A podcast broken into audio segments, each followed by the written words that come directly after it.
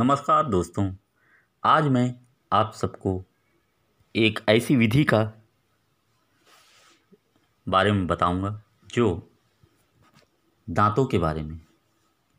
जी हाँ, आपके दांत मोतियों की तरह चमकाने के लिए आपको किस चीज़ का उपयोग करना है जिससे आपके दांत मोतियों की तरह चमकने लगे, और वह भी सस्ते खर्च में, ज़्यादा खर्च ना हो और आपके दांत भी चमकने लगे।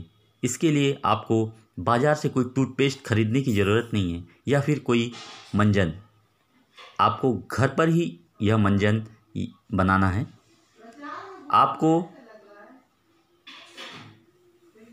यह करना है कि आम की लकड़ी का कोयला बारीक पीसकर, आम की लकड़ी लेकर आ जाएं अगर आपके आसपास मिलती है तो, और उसे बारीक पीसकर 100 ग्राम की मात्रा में लें और उसे 10 ग्राम इलायची का तेल, 10 ग्राम लाहौरी नमक मिलाकर शीशे में भर लें और प्रातःकाल दांतों पर मलें।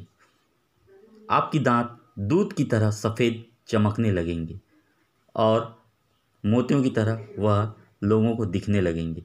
आपके दांत में जमी जो पीलापन है वह भी साफ़ हो जाएगा और आपके खर्चों में बचत करेगी।